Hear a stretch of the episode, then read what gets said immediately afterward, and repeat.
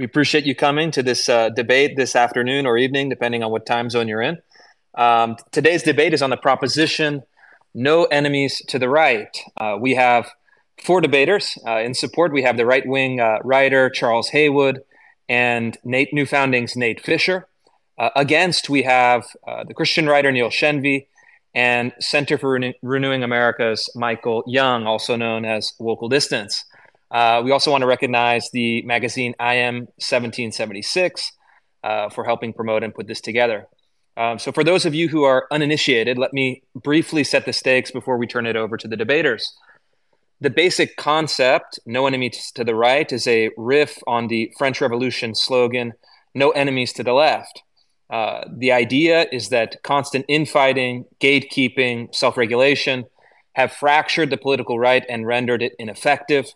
And in order to salvage the coalition, these proponents argue, establishment conservatives must cease to criticize or exclude voices to their right. On the other hand, as our two critics will argue, um, uh, uh, uh the no enemy to the right uh, position uh, can lead to destructive purity spirals, reinforces left wing narratives, and forfeits any claim the right may have on moral action. So, as we begin, we'll be taking alternating opening statements, beginning with Charles Haywood, then Neil Shenvi, then Nate Fischer, then Michael Young. Uh, I'd ask them to limit uh, their statements to three minutes. I'll give them warning. Uh, then we'll have a moderated debate uh, uh, for the remainder of the first hour, and then we'll do some audience questions and comments in the second hour. Um, you know, my goal with this debate, and perhaps others in the future, is to start answering uh, essential questions for the political right. Um, and I think that I'd like to address, hopefully, through this evening, four key questions um, that are raised and that uh, no enemies to the right um, uh, uh, either answers or does not answer sufficiently. The first is coalition management. How can the right have a successful political coalition? Second is uh, what should the process for assessing ideas be, ensuring that there are enough new ideas, uh, but bad ideas can be filtered out and discarded. The, the third is uh, the moral consideration. Um, does no enemies to the right, uh, is it an amoral position, an immoral position, or a moral position? And finally, the most important question is practical outcomes. Which path, either for or against, is most likely to lead to victory? Uh, so, um, you know, without further ado, let's uh, let's begin. Uh, we'll be giving three minutes to each of the speakers, uh, beginning with Charles Haywood in support of the proposition "No enemies to the right." And here I am. If I had known it was three minutes or any specific time, I would have put a big clock on my screen. But I will try to be reasonably concise. So I'm, I suppose, responsible at some level for the modern incarnation of this discussion. Uh, my opinion is that this is a very valuable exercise because I think a great deal of the information, discussion, arguments around NETR, as it's sometimes called, uh, is is kind of low quality. Some of that's frequently that's deliberate because there's an awful lot of question begging and straw manning, as well as simply malicious twisting. Uh, some of it is just because people talk at cross purposes. So I'm very glad that we're here. Uh, my perspective on on NETR is that the I'll just kind of run down my, my basic outline of the way I think about it. The goal of the right is to defeat the left. That's the only goal that matters because the left is the enemy of mankind, and mankind cannot flourish until the left is defeated.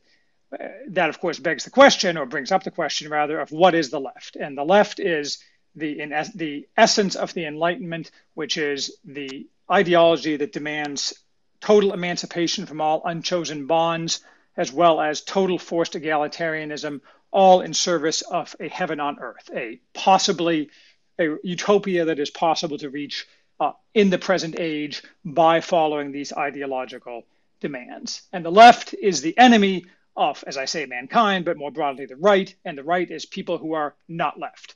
That is a perfectly adequate definition because the left is, is relatively easy to define, though obviously any boundary is porous. The right is people who are not left. The left is the enemy of the right, which of course brings up the question what is an enemy?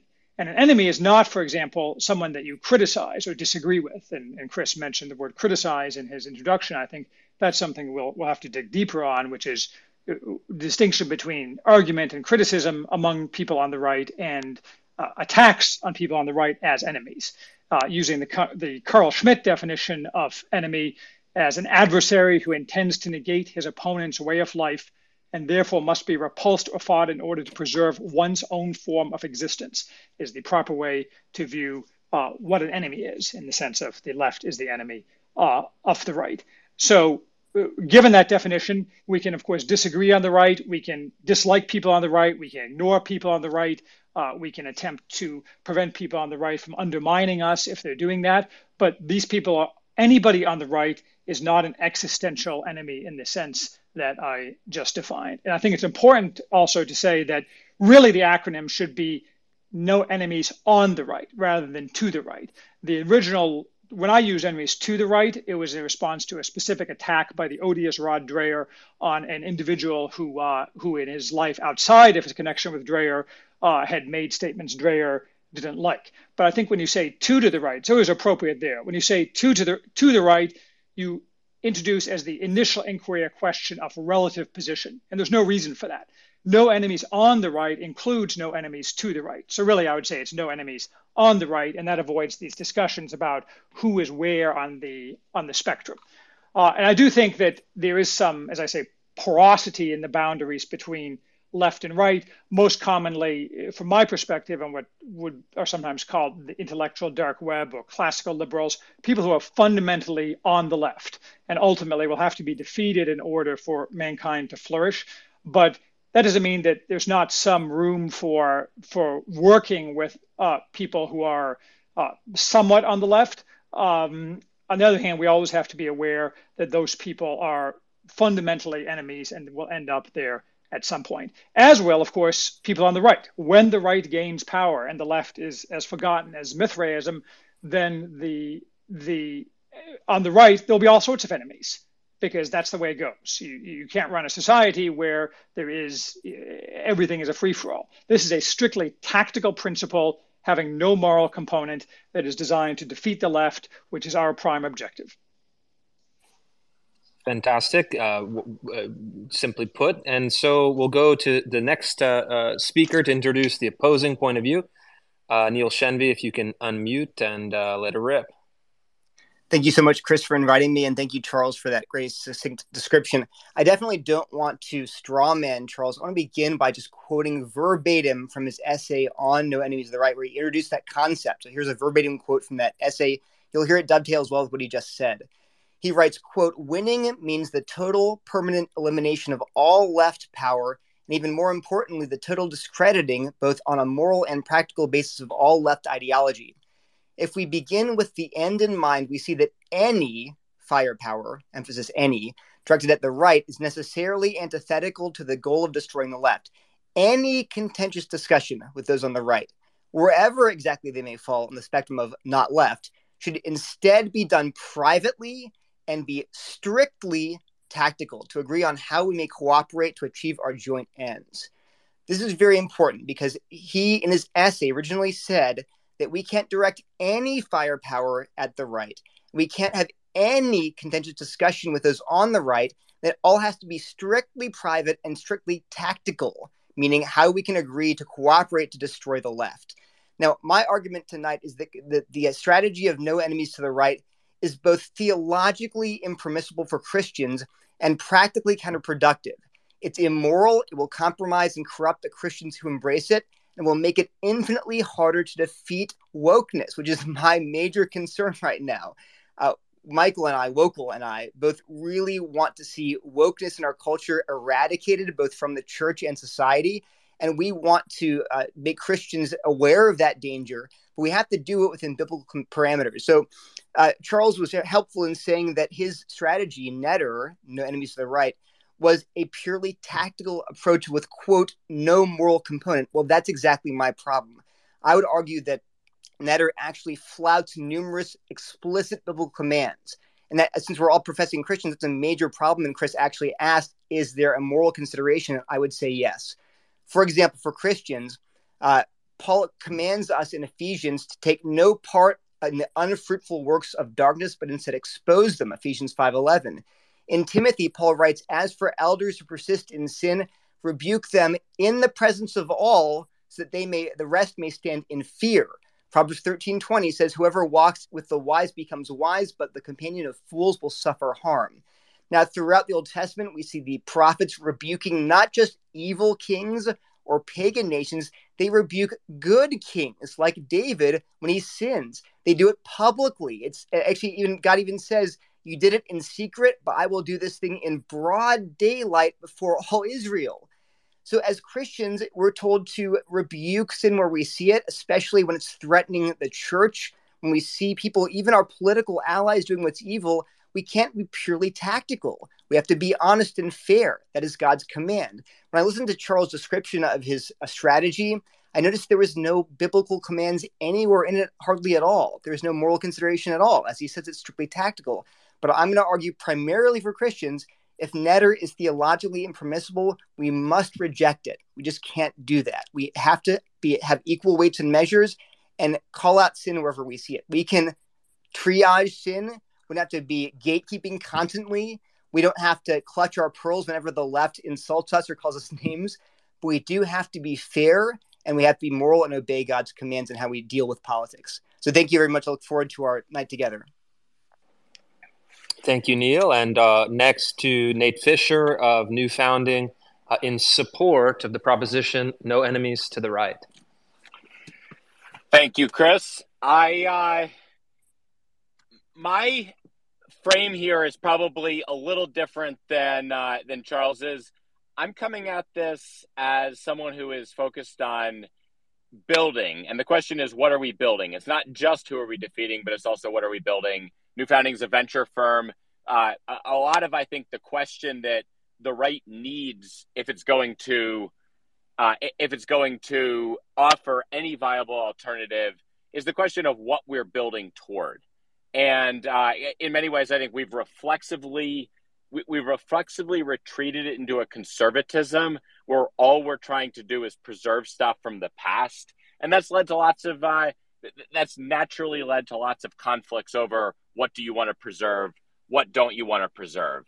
That is, uh, I, I, think, it, it's something that the left has been able to co-opt in a way that has been unhelpful, uh, allowing us to uh, going back to really to Buckley to sort of turn our guns on on each other uh, to cut off our our sort of right right boundary. Uh, what I want to really focus on here is then the distinction between enemy and uh, someone who may may share a different vision. I think there's a lot of room to debate. Uh, there's a lot of room to sort of jostle, uh, perhaps vigorously, over what the appropriate vision for the right is. Fundamentally, that's very, very different than treating those people as enemies.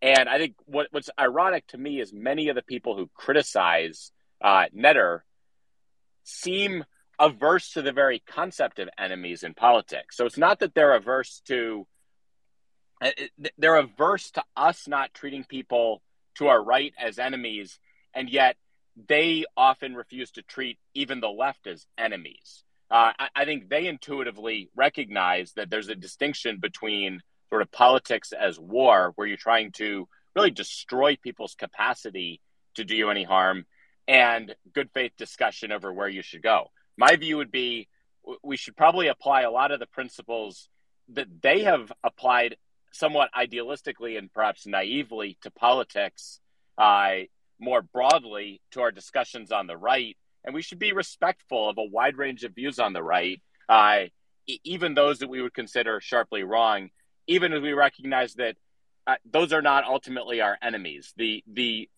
large and powerful uh, regime that's trying to destroy us is on the left, and those are the people who should be treated as enemies. So it's a uh, I think there's room for tactical debate over how we can correct other people on the right, over how we can challenge what we see as wrong ideas. Certainly, different norms, perhaps within churches, within institutions, within our own things, while recognizing that we're not trying to turn our guns on them. We're not trying to uh, employ uh, tactics that really leverage the left's moral frame to bring down disproportionate destruction on people within the right. We should be aiming those at the left.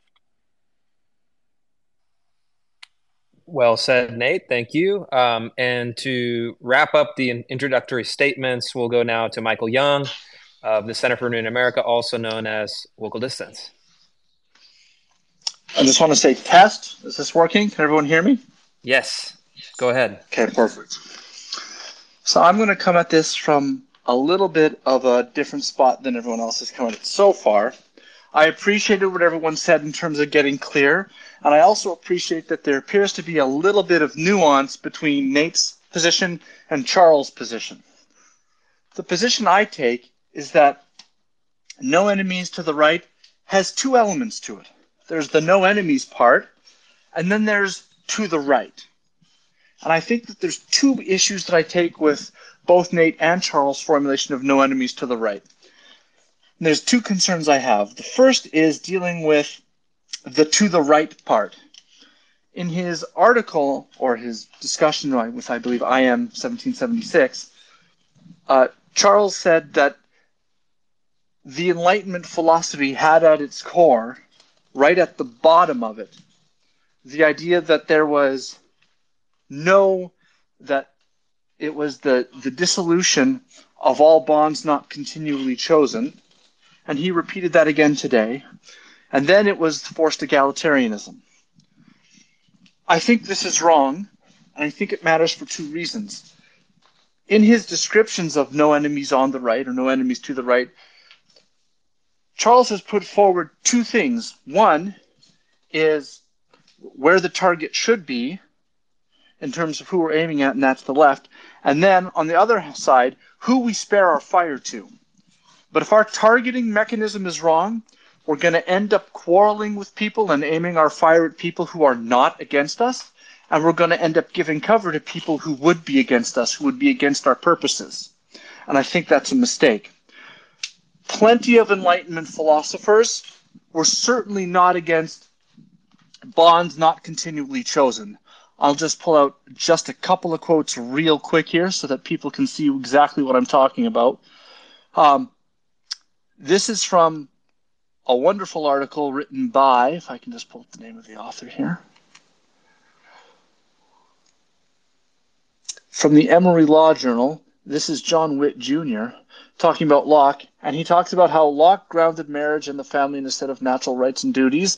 It was a natural right for a man and woman to enter a contract, and it was a natural duty for them to render procreation an essential condition of whatever marital contract they entered in. It was a natural condition of children to be born helpless, and thus a natural right for them to be nurtured, educated, and raised to maturity by parents who conceived them. So, I could quote pieces like this all day.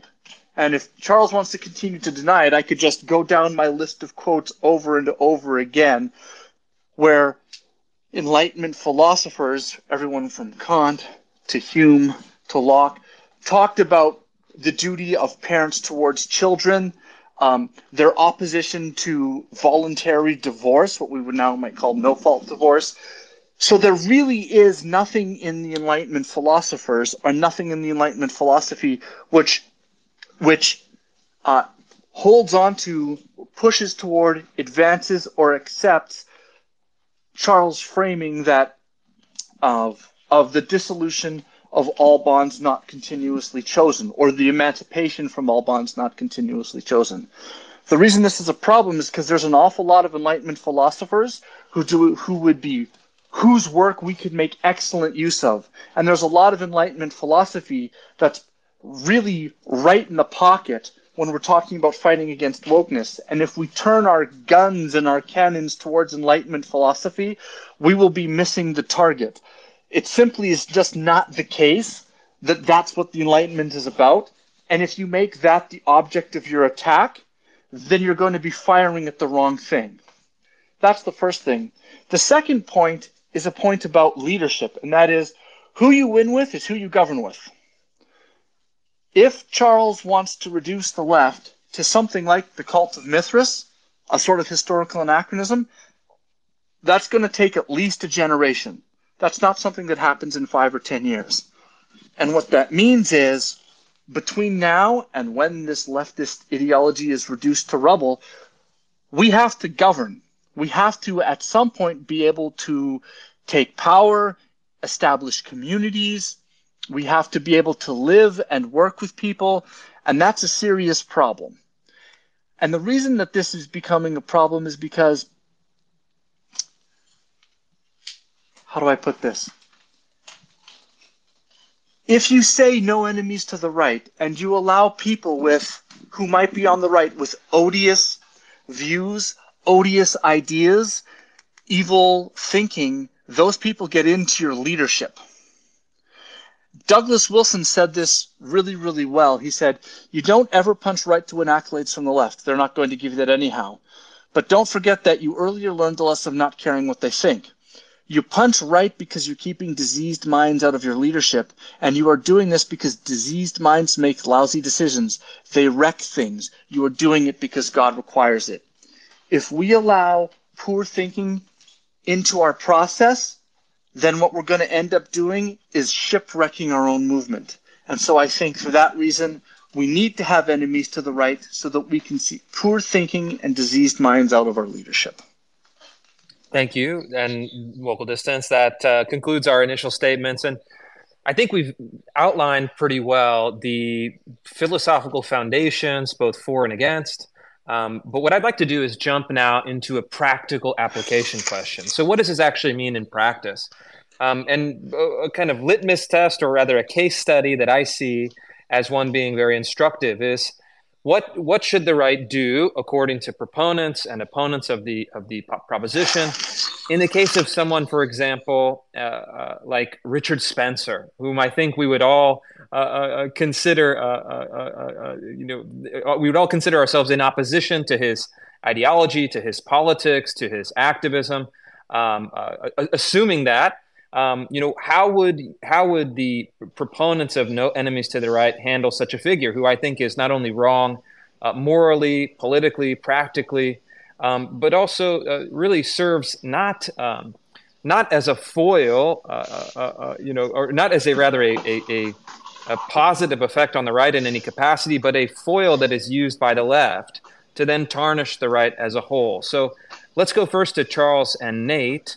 Um, under your theory of no enemies to the right, how would you handle a figure such as Richard Spencer? Well, I would say, I mean, we can leave aside the fact that Richard Spencer is a clown and probably a Fed and focus on the fact that he's a, a figure with certain unpleasant ideological aspirations who is on the right. And I think the this kind of goes to what Michael was saying about uh, Douglas Wilson and punching to the right and diseased minds. It, this is an easy answer. The answer is you don't need to give spend any time whatsoever on Richard Spencer because he doesn't add any value politically to what you're you're doing. And so when you, you punching to the right in this case is not attempting to destroy him, to do again what Dreher was doing originally, attempting to destroy someone professionally, make his children hungry, prevent him from getting a job again. We should just ignore people like Richard Spencer. I frankly think the much more difficult case is if someone were to rise on the right, uh, channeling actual white nationalism, as opposed to like the, the BS that we everything is accused of being white nationalism. But let's say a real white nationalist arose who had real political power. I think that is actually a more challenging question for no enemies on the right. And I think the answer, so someone who was able to get a significant percentage of the vote, for example, or to bring out a significant percentage of the vote, or in so, some way to, to wield political power and therefore to be of assistance against the left. So I th- I, that person is not Richard Spencer, but you could imagine such a person. And and I think that the answer is that you should cooperate with that person in order to destroy the power of the left. But it has to be done, and I think Chris has used this term prudentially you, you have to evaluate whether that might cause more damage in any particular application of political power. But in neither case, neither Richard Spencer's nor this hypothetical non existent white nationalist would you attempt to destroy that person uh, politically, professionally, societally, or any other way. Okay, and and and let's go to Neil. I think there will be a strong uh, uh, reaction against uh, uh Charles's uh, uh, position here. Neil, would you like to offer a counterpoint? Yes, thanks, Chris. So I was surprised to hear Charles say explicitly that he would cooperate with the white nationalist, you know, nationally powerful candidate who's getting votes and could be elected president. He would cooperate with him to, to destroy the left. I want to point out again here that I'm making a moral argument, not a prudential one, not a tactical one. I'm saying Christians just can't go along with that. And here's an example. One of the reasons, one of the many reasons God commands us to rebuke evil, to expose it, to not cooperate it, to not go along with it, is to protect other Christians in our churches. Think example, a real life example would be uh, Andrew Tate, who's you know a very sleazy individual. I think most of us would recognize that. But he has a tremendously large following of young men who are disaffected. Maybe people that are even in the church and going to a youth group are following this guy. Now, he would be happy. Maybe, I don't know Tate's politics, but it seems like he's very anti left and anti woke. He might be happy to help you destroy the left. But thinking from a biblical perspective, we're not primarily called to organize some political event. We're called to repose evil. And that can mean that if I see a bunch of people in my church following Andrew Tate, I'm going to say absolutely not. I'm going to speak out publicly against him. And I'm not going to try to destroy him. I'm not sure that I want to be involved in destroying anyone's career or family, but I do want to warn people publicly about him. And so, again, Christians simply have to put the moral and spiritual above the political and tactical. And so, if God commands it, we simply do it, whether or not we're worried about it costing us votes. And uh, so, I think I'll stop there and let either Nate or Wokal contribute. So yeah, oh, yeah. Let's let let let's keep moving. And I, I would also perhaps ask and then posit this first uh, to Nate. I mean, if you look at the history of the French Revolution, with, where the slogan "No enemies to the left" originated, uh, it, it, it's not that it delivered uh, justice. Uh, it, it's not that it delivered a, a, a uh, successful and stable politics. Um, of course, it, it, achieved power for a, a very short time. Um, but but in fact, it led to a kind of spiraling radicalization process that culminated in the towering irrationality of the the terror. And so, why would this uh, policy of no enemies to the right um, uh, uh, be successful when history might demonstrate uh, uh, that it has not in the past? So, I, I think this gets to a key distinction between uh, no enemies to the right and no enemies to the left. Uh, for the left, this is an intentional strategic move to ratchet uh, politics to the left. They, as progressives, they have a vision of history that supports any move to the left generally, or generally sees that as a good thing. We don't have the same thing. We don't have a progressive vision where we can just ratchet to the right and I think Charles and I both agree this is a, for the right, this must be a prudential tactical move rather than one that is, uh, rather than the one that is sort of ingrained into the movement as a, uh, as an absolute principle designed to achieve the, a, a ratchet that we believe is both inevitable and virtuous. So I think that's the that's the key distinction that I would make uh, that I think is important to remember. I think many people see that parallel to the left and they assume this must be the exact reverse of that. We just want to move things as far right as possible. No, we want to defeat the left. Uh, we want to be prudent about how to accomplish that. And we want to. Uh, we, we, want to move towards something that's fundamentally virtuous and non-left and, and really non-progressive in that broad sense in nature. So, I, I, would say there's a couple of things. One is is actually thinking about how you're going to persuade people. So going back to Spencer as an example, do you want to persuade Spencer's followers? I would argue anyone who's drawn to Spencer, and this is how do you move? How can this tactic actually move people back away from radicalism? A- anyone who's even tempted by Spencer is not going to be, uh, it's certainly not going to be persuaded by most left aligned attacks against him. Uh, what will persuade them is an engagement on common principles. If they see themselves on the right, and if there's any common principles, you're, you're going to have more luck actually making right aligned critiques of Spencer's views. Spencer, I believe, is an atheist. Uh, he's a materialist. In many ways, he's a. Uh, in many ways, he is a progressive uh, in many aspects of his view of the world. Uh, we actually at American Reformer, which is a publication that uh, is aimed at evangelicals that I helped found, recently published an article that uh, resurrected a critique of it was a critique of the Nazis by Bavarian Christians, grounded in traditional conservative values and essentially noting that a lot of what are often seen today as far right ideologies, uh, Nazism, was actually a perversion, essentially drew on and perverted and exploited people's natural and good love of uh, country, love of people toward the advancement of a totalitarian ideology. So I'll say that's a that's a refutation, but it's a refutation that is uh, it's an argument grounded in principles that are actually on the right, designed to persuade those people away from radicalism. Ultimately, uh, right wing thinking, conservatism, and, and other forms of right wing thinking are fundamentally non radical in nature. So if you're effectively advocating for those,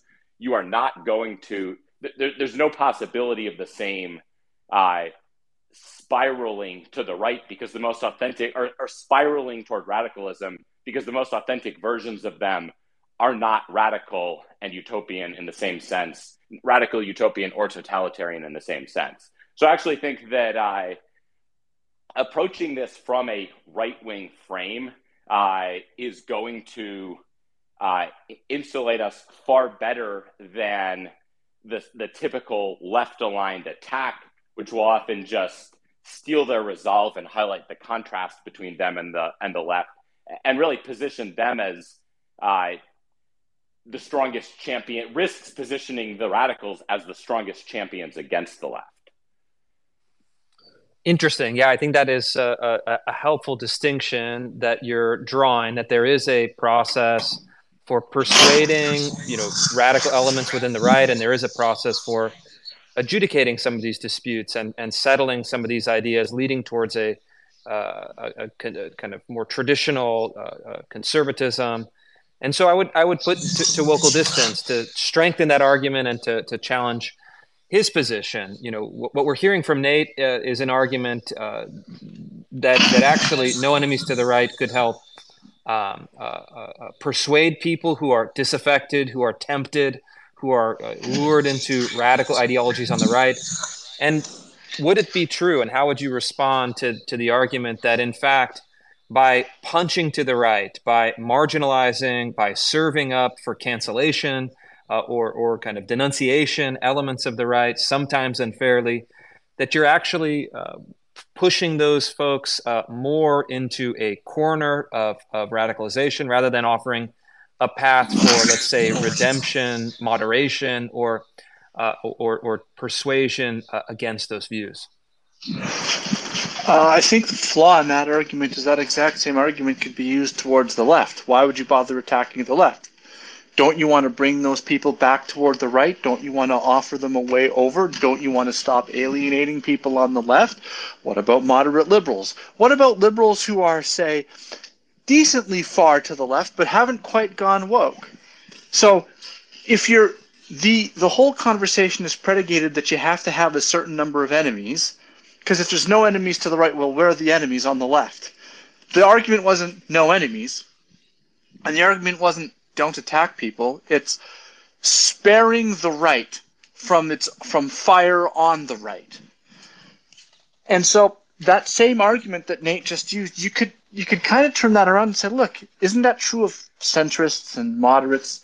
I mean, Charles, we heard him call Rod Dreher odious. I mean, do we worry about alienating Rod Dreher's fans when we do that? So I, I think the the point that needs to be settled on is that there are certain situations in which we have we do have to try and persuade. And there is a time and a place to give somebody a call privately or to, to lay out arguments, and we do need to do that. But if somebody with abhorrent political views, if somebody with views that are that are evil that we can't afford to break bread with spiritually, when someone like an Andrew Tate starts to kind of rise up and cynically use the concerns of people that have been excluded from debate because of the way that the the current media situation has positioned the Overton window, and then you someone wants to kind of ride in on those concerns and bring a whole pile of evil baggage with them. At some point, that person needs to be stopped we need to be able to derail that train before it gets too far out of the uh, before it gets too far down the track. I think that, I mean, yeah, I, I want, using the Richard Spencer example, you know, I, I don't want to see Richard Spencer go to hell. I don't want to see anybody go to hell. I don't want anybody to have a hard time, say, feeding their kids. That's that's not something I want. But if someone is making a living at politics or trying to make a living at politics, and they have evil views, I think that we're we're justified in saying we don't want you taking a place of leadership in our institutions, or alternatively, we want you removed from your place of leadership in our institutions. And someone might say, well, now that guy can't feed his family. That's how he was doing it. Yet, da, da, da, da, da. And that may be so, and that's tragic. But there are consequences for breaking bread with evil. And one of those consequences is that that good people are going to fight you. You don't get to say, "Hey, I need to feed my family, so you can't cancel me." I need to be able to get along in the world. I don't deserve to be destroyed. I'm not doing something that's maybe as bad as the other side is doing, so you can't touch me. And then use that kind of cloak of protection to to bring the yeast of your evil ideas into the bread of the conservative movement. And that I think is really touching on the problem is that at some point we have to prevent evil people from trying to enter into our space and spreading the yeast of their evil through the dough of our movement. Gatekeeping is, unfortunately, necessary given the fact that conservative political movements, in fact, all political movements, are social in nature. And ideas can be socially contagious. They can gain traction. You let people in, it, it can have a, an effect on on the size of the Overton window. It can have an effect on how people are viewed. It can have effect on moral paradigms. So our movement needs to, in some sense, be like a garden, and we need to pull weeds, my friends.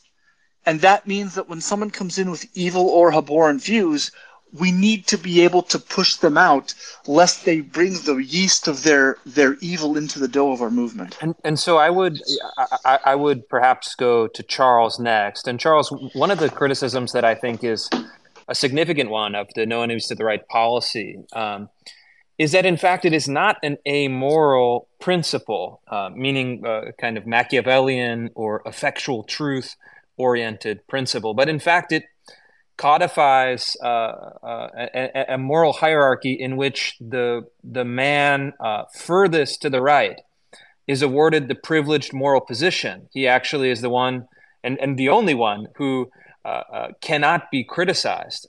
And so, how would you respond to that line of criticism?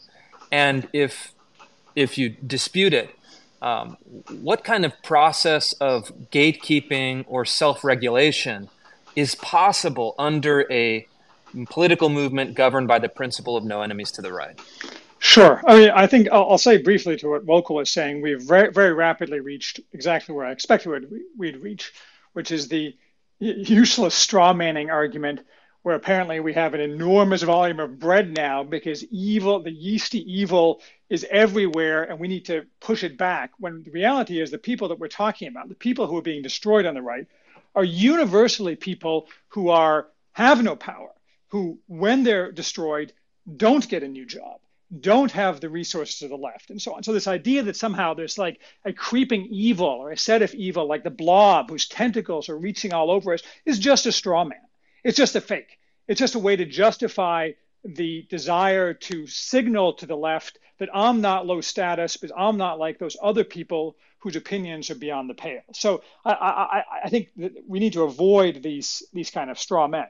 And related to that, to the point that we don't want to have a purity spiral, as, as Neil identifies, or creeping movement always towards the right, as I already said, and that's very easily taken care of by not inquiring where people are relative to each other on the right at all. That is not making that a threshold inquiry to the decision about whether you're going to destroy somebody, but just saying outright, I'm never going to destroy anybody on the right. I'm going to prudentially uh, either correct them in a way that does not advance the goals of the left by signaling to the left that I'm a good person because I'm destroying this person, but rather is done privately or in a semi private situation, um, or I'm just going to ignore that person But what I'm not going to do is say, well, this person's on the right, but to my left, so I'm going to ignore him. But this per- I'm, I'm going to attack him, but this person is to my right and on the right, so I'm going to ignore him. That is also a type of straw man argument. This idea that somehow we need to focus on to the right.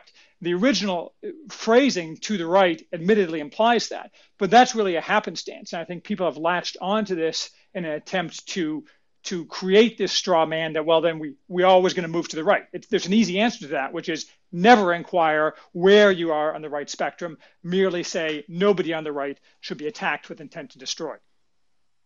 I think that uh, you know to, to follow up on that though, Charles. At, at, a certain point, ignoring someone becomes untenable. I mean, politics.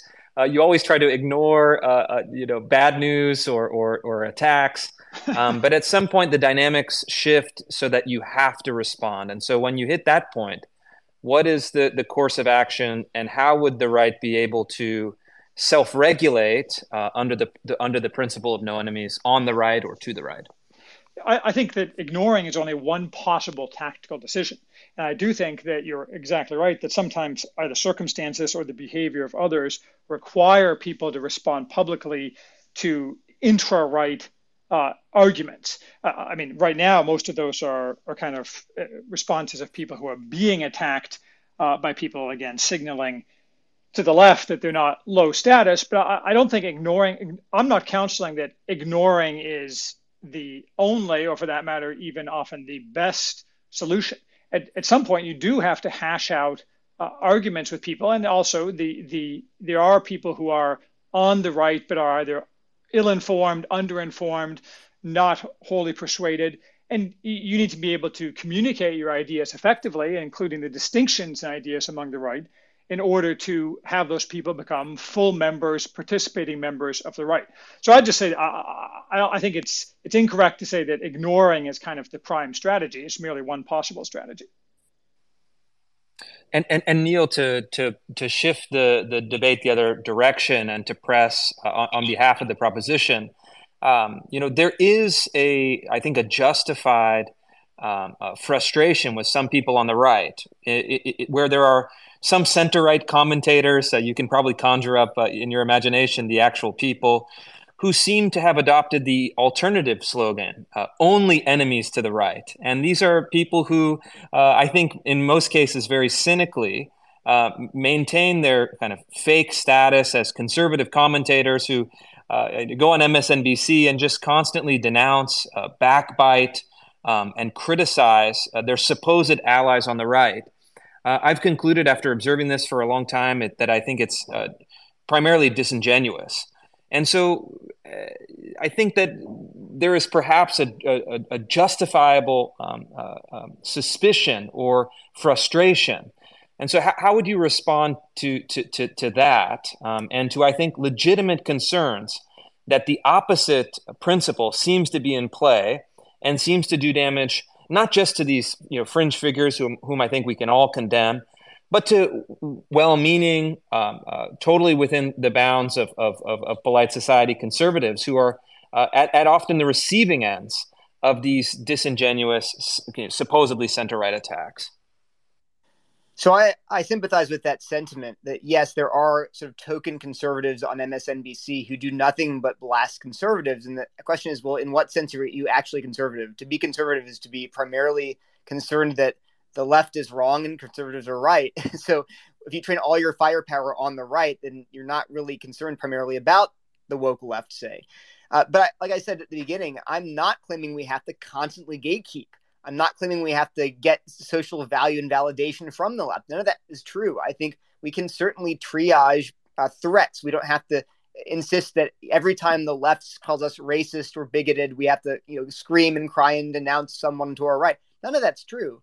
But remember that Charles' original essay was very categorical. He said, We see that any firepower directed at the right is necessarily antithetical to the goal of destroying the left. Any and this is why it's confusing when he says things like he calls Rod Dreher odious. He calls in one of his essays he calls uh, William F. Buckley a Judas.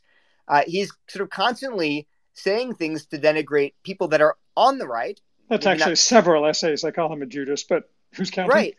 But so the question then would be for me, Charles, well, couldn't the left turn around and run an expose in the New York Times saying prominent right wing figure blasts fellow right wing figure? They could stir up trouble that way. So, in some sense, it's almost like, well, what does it mean to say no enemies on the right if you're going to go out in public constantly denouncing people like uh, Roger Scruton and and uh, Rod Dreher and and other conservatives and denouncing them as odious and traitors and Judas and uh, worthless allies, as you've called this, this, this is a gross exaggeration. I'm sorry to jump in, Chris, but I'll keep. I'll shut up. Yeah, no, Charles, please, please, respond because I think there is there is a well, point. if you if you are adopting the principle of no enemies on the right, but seem to be directing much of your fire at other figures on the right, are you violating, in a sense, your own principle?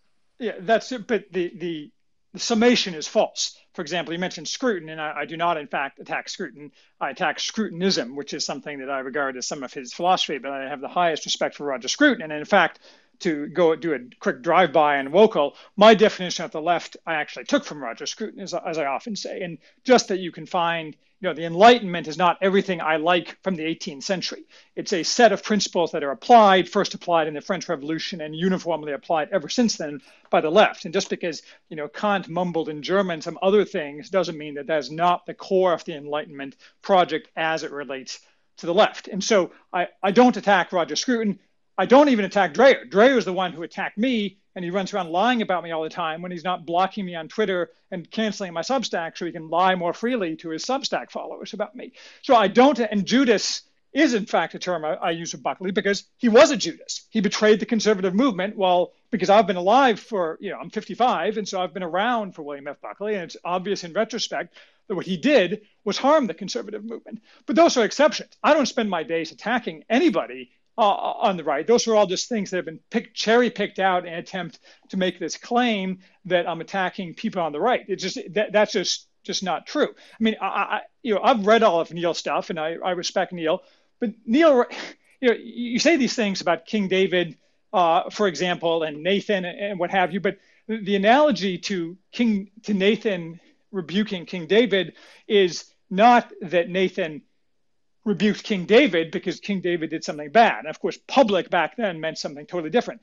The analogy would be if Nathan attempted to overthrow King David so the Philistines could then take over the throne of Israel in order to, and he attacked King David in order to signal to the Philistines that he was really on their side.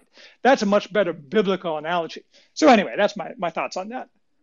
Can I just chime in quickly? I think this is why it's so important to focus on that that that categorical any. You wanted to limit to, to remove any contentious discussion with those on the right, wherever exactly they may fall on the spectrum. All rebukes should instead be done privately and be strictly tactical. But that's when we say I'm not. Yeah, I agree. If you want to change the definition of NETR to say, well, we shouldn't actually try to destroy people's livelihoods and and ruin their lives, I'd say, yeah, well, amen to that in anyone. I don't want to go around ruining people's lives on the left or the right and destroying them and making them starve in the streets. That's fine but that's a different definition. And I do think that you you know you have had critiques of people on the right. Um, I have a series of just tweets here and articles that you wrote criticizing various people that are on the right. And again, I'm not criticizing you for that. I well, I think we need to welcome that kind of robust public disagreement and even contentious, especially when it's a really serious issue, evil ideas. I think we should welcome those kind of open critiques and like we're all man enough to take it and if they want to defend their beliefs then they should do it publicly like we do. And it doesn't mean destroying them. I'm, I'm actually behind no destruction of anyone. I'm just not behind this desire to hide or or ignore or even silently approve or give a wink to evil. I, I think that's unbiblical. And uh, one last thing i'll say is that you i think obviously you're much more politically involved than i am but I'm far more concerned about individual people than about political movements. And so you might be right that there is no hugely popular, vastly powerful right wing figure who's going to destroy our country and he's a white nationalist. Okay, that might be the case, but there are at a smaller level individuals in every church who are following these bad right wing ideas and we need to speak up about those ideas and even about those people like andrew tate say and that does affect us all personally and i have personally seen it in in good churches where young men especially are being led astray which is why we can't say i'll never publicly give any contentious criticism of people on the right. That's just not biblical. And and and Michael, you have your hand up. Can you you want to quickly follow up on that? Yeah, I want I want to follow up on just a couple of things here, if I could, real quick.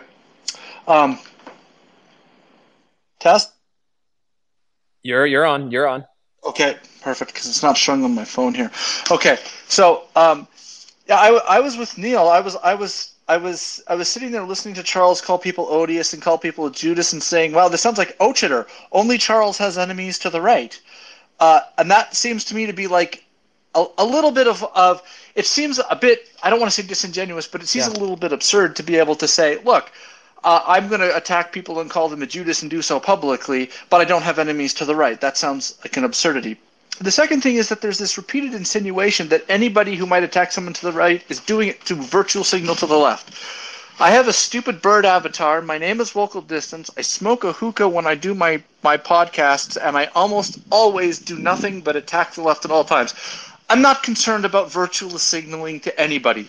I've never been given a penny. It's absurd. It's this sort of um, competition for status in a space where you are motivated by trying to make yourself look good to the left, where I, being based and trad and everything else, am free from the constraints of the leftist Overton window, and therefore I don't need to do those sorts of things.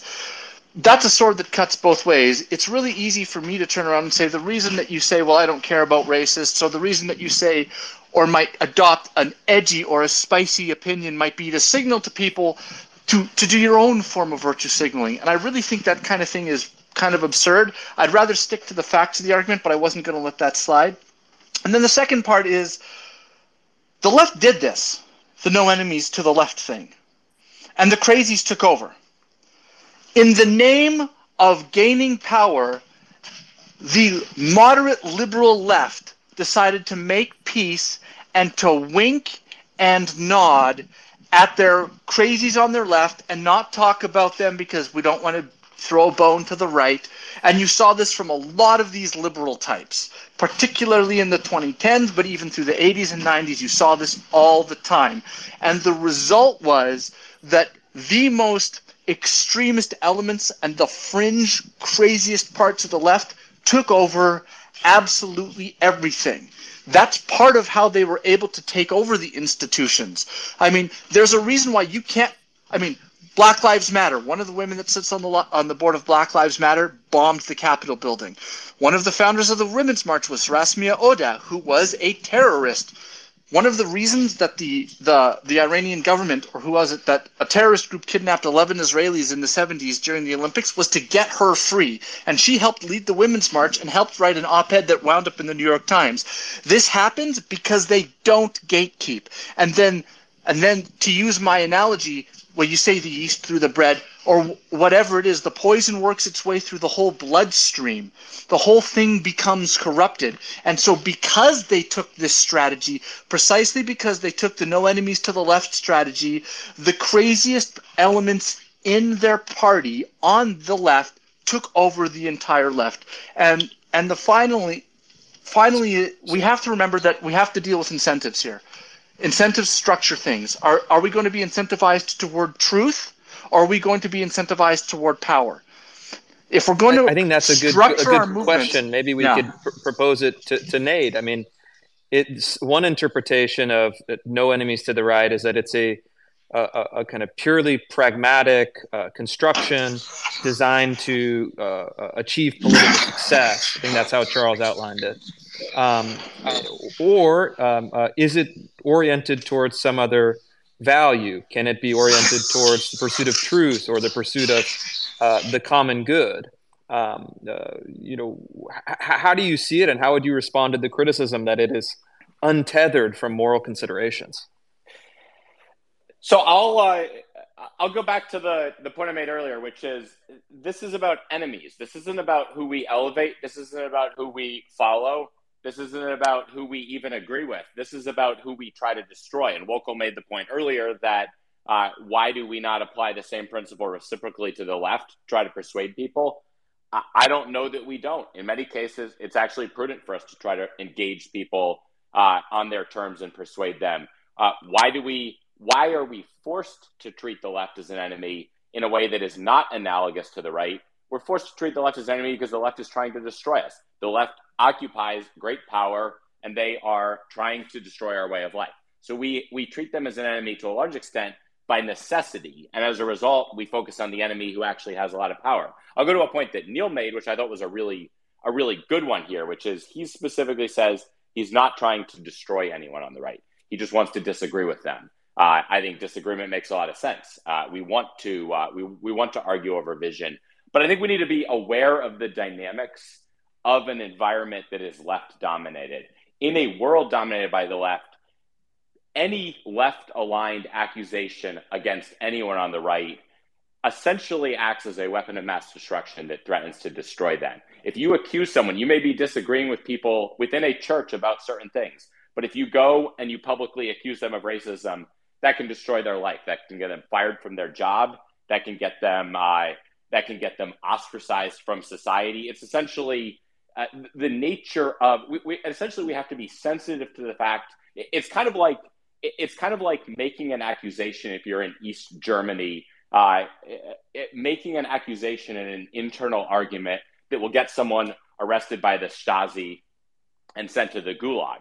Like they may be wrong. There may be real problems with what they're doing, but you should be extremely sensitive to the fact that that anything you say against them in a world that is dominated uh, by people who do not share your moral compass uh, at all can result in vast disproportionate punishment. So I think that uh, it, it's a question of prudence. We need to, we don't necessarily endorse what they say. We need to figure out how to have these debates, but we need to, ha- we need to figure out how to have these debates in a way that is not, uh, essentially not facilitating gross and disproportionate evil against people, uh, really against anyone, particularly people who might be in our camp in some capacity uh, and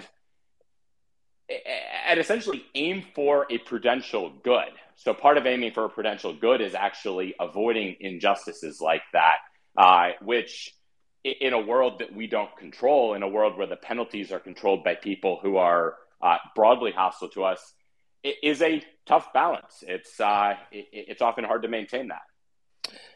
Yeah, I, I, think that there is uh, certainly some sympathy if you're if you're talking about someone who is uh, you know a local average person in a church somewhere uh, and unleashing the the full force of the left wing uh, media activism, you know, to destroy their dry cleaner, to destroy their uh, you know small church group.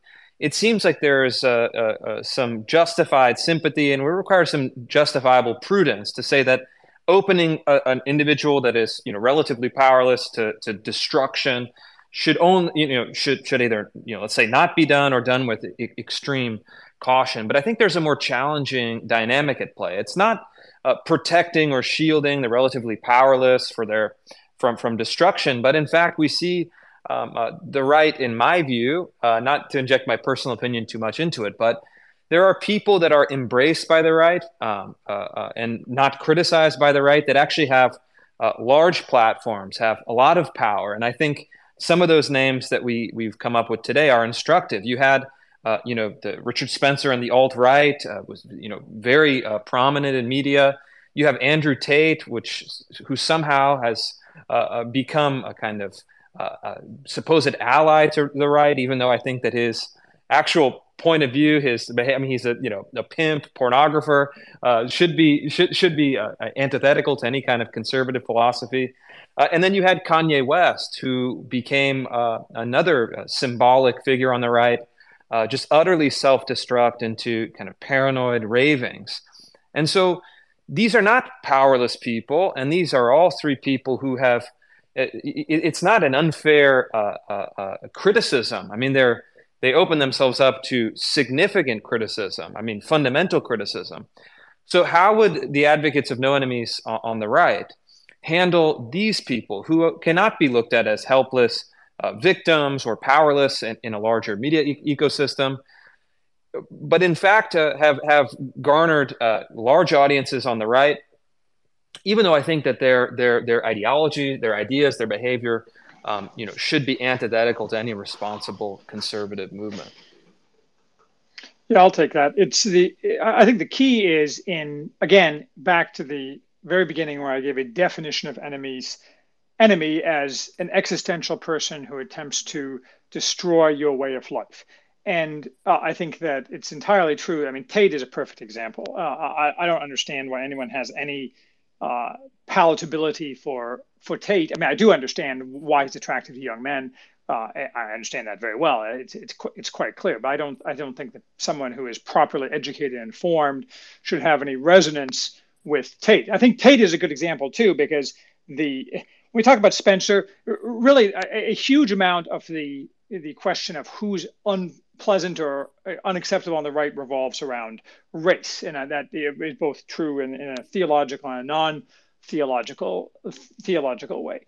And I think so. Tate is a good person to to focus this on because he, he doesn't have a racial element to his to his platform. Yet it, it, most people who are well formed, the vast majority, I would think, would say that his views are not the kind of views that we want uh, on the right if the right has political power. But the right doesn't have political power. And Tate is not, in fact, an enemy in that sense because he doesn't have any power in the sense of being able to deny the way of life of people on the right.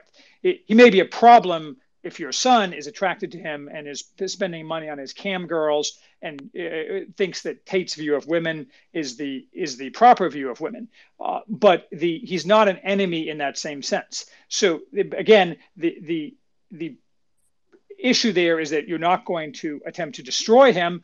You're going to attempt to undercut his ability to ruin people that you are close to, and you're going to otherwise going to ignore him.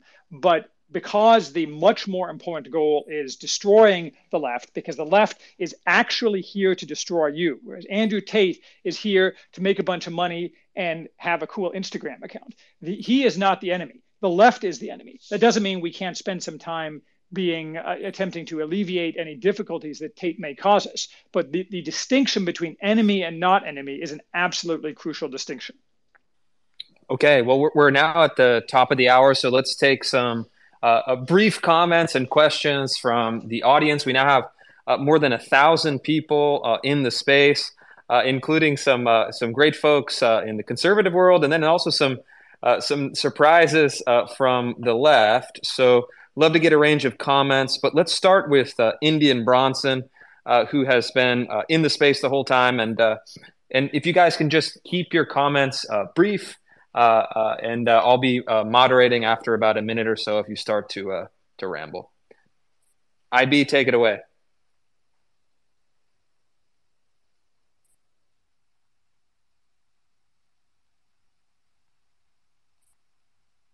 All right, Indian Bronson, you can uh, unmute and uh, and and fire away. Hey, thanks. Um, yeah, you know, I mean, so I, you know, my, my my political views are no, uh, they're, they're they're they're no secret, right? I mean, you can just go and read everything that I write on Twitter. Uh, you know, I may be maybe a little bit too open with the things that I believe.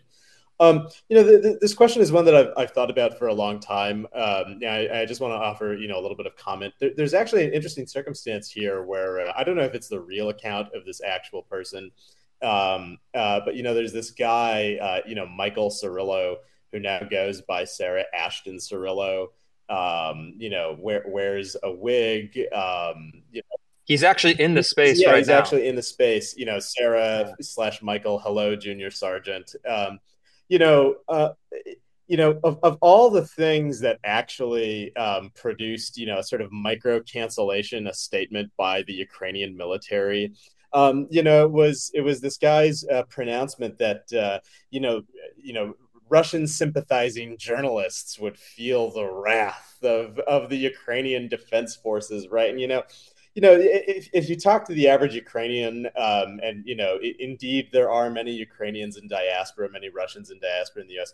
You know, you'll find is that basically none of them actually believe in transgenderism. None of them think that any of this is real. You know, the, the, the median value of the of, of, a Ukrainian national, the, the median political values, social values, cultural values are actually deeply far right. You know, compared to like sort of the median online internet Reddit, you know supporter like uh, you know Michael Cirillo or, or anyone else.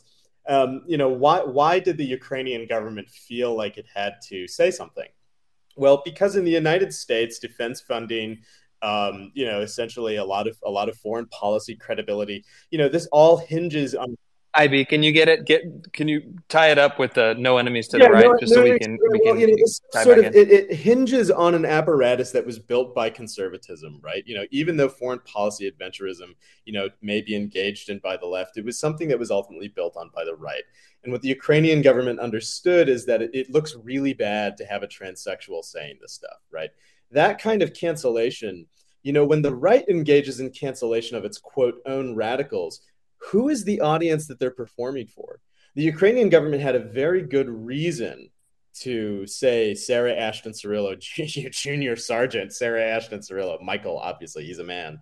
You know, they had a very good reason to try and cancel him because they're ultimately performing for an audience in Washington, many of whom are Republican senators and congressmen who have constituents that it would be very hard to justify an insane transsexual to what is the actual audience of people who want to try and say, oh, you know, we better cancel these people who are evil and bringing bad ideas into the. I mean, there, there's no real special dispensation, right? Right. Uh, that, that you're hoping to get from the left who's actually funding you. Let ideas win and die on their own merits um, I, I, was kind of disturbed by something Wokal Distance said, where he's like, well, these ideas, you know, they have purchase because it's a social movement. Well, you know, let ideas have purchase because it's a social movement. If ideas are actually not so good and not so true, then they'll be revealed as that in time. If they are actually kind of true, well, then you need to engage with them. And, you know, so I, you know, I, I bring this up only to point out that, like, you know, we should at least be as sensible as the Ukrainian government, uh, finally saying uh, n- no thanks uh, to kind of deranged trannies. Um, you know, if, if if we can't be at least as sensible as them, uh, you know, it's just it's hopeless. That's that's all I want. All right, all right. So let's. Uh, Can I respond? Thanks, thanks for your comments. Uh, comments and well, good distance. Yeah, let's give a response and and keep it pithy. Well, to keep it brief, I don't think we go around destroying people for an audience. That was never the claim. My claim is that you remove diseased minds from your leadership. And the reason that you move diseased minds from your leadership is because you don't want bad ideas to be able to work their way through your movement and people with diseased minds wreck things. That was the point. I'm not performing for anyone. Nor do I think that we go around aiming the Death Star of social media criticism and the entire apparatus that the left has built on people working at Home Depot because they have some sort of odious view. What I'm talking about is people who are setting themselves up to be influential or in leadership positions on the right are rife for criticism and for removal from their movement. You might say, well, let ideas win. Well, when I go and I decide, or someone decides to hire me to work at an institution, they're not going to go out and say, well, we're going to wait till the peer reviewed literature has decisively decided whether your ideas are good or not. No, they're going to make a judgment about me. They're going to make a judgment about my ideas and then hire me or fire me based on my ideas. And my point is, I think that when we deal with people who bring in odious ideas, who are bringing in bad ideas, we're, we're allowed to fire them from our institutions for having horrible ideas. That's part of how ideas win and lose. But that doesn't mean that we go around, say, making it impossible for them to get a job or to run a software company or to make microchips or whatever it is they're doing. That's not the point. No, the left will do okay. that for you if you attack them. So let's go to another another uh, uh, audience member. Logan Hall has been uh, on the line. So uh, Logan, uh, uh, fire it out. You got a, a, statement or a question, and uh, make sure to keep it uh, timely. Can you hear me? Yes, go ahead. Okay, yeah, my, I'll keep it brief. Um, I'm definitely more in the Haywood and Nate camp here. Um, I just want to ask, like, the opponents of No Enemies to the Right, like, it's fine. It's good that we're having debates like this, but let's talk practical, like, historical political applications here. If you are in uh, the midst of a communist takeover, which I'd, a lot of people on our side would say the left is doing to America right now.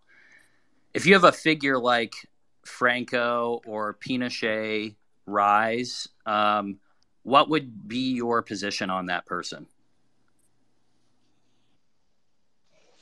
Uh, this is a, good question, and, and, and let's go to uh, to Neil for this. And uh, and if I can rephrase the question, it's saying if there is an exigency and you come to a, dile- a kind of classical dramatic dilemma, meaning a, a choice between uh, uh, two evils, let's even say, or a choice between two undesirable, non ideal uh, political figures, um, does that uh, change the calculus? And, and in that uh, situation, Neil, um, what would you do?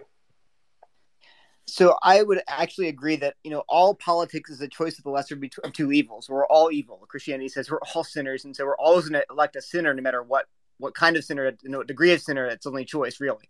So you know, if, if someone a strong man on the right arose who's going to overthrow wokeness, um, it, it'd be a question of well, how's he going to do that? You going to execute a million people that are woke? Well, then I'm not going to support him. I'm going to say that's his, he's evil. Is he simply going to like fire a bunch of people from their cushy leftist academic jobs? I'll support him in doing that. But the thing is, what I will not do ever is simply wink at his evil.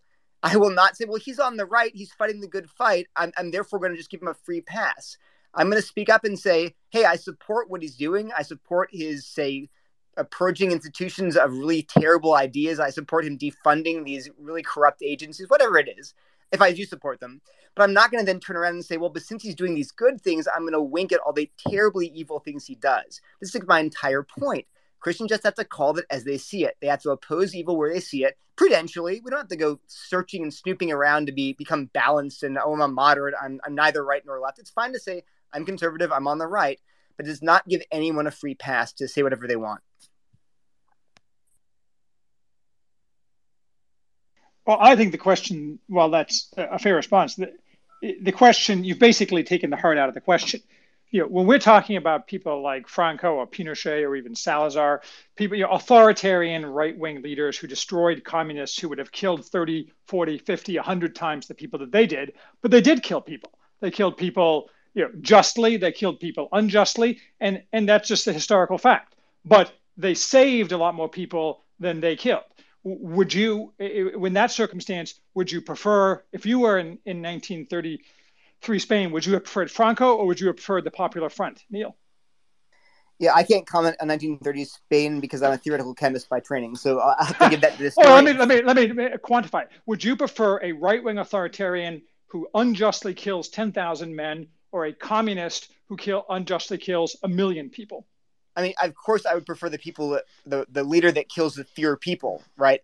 That said, so absolutely, yeah. You just pick. You're like, that's the only choices. It's a philosophical trolley problem. I get it. I would go with the smaller amount. But that said, you better believe that when he's unjustly executing 10,000 people, I will be out there with a bullhorn screaming, "This is evil." I, I will not say, "Well, he's doing he's doing a utilitarian good overall, the best possible." So I'm I'm not gonna just be quiet and let him do his thing. I'm going to say this is wrong and evil, and I will speak up and I will not just again wink because you're on quote unquote my side. All right, let's I go think... to the next. Let's go to the next commenter. Let's uh, let's bring on Astral Flight. Astral Flight, uh, uh, welcome, and uh, you know keep it uh, keep it concise.